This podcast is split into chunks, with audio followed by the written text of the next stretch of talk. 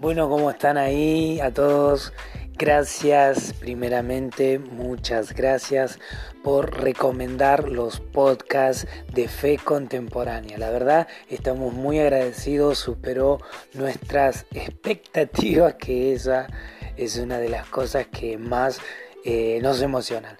Por otro lado, Gracias también a todos aquellos que nos estuvieron mandando mensajes, que estuvieron compartiendo en sus estados de Instagram como de WhatsApp.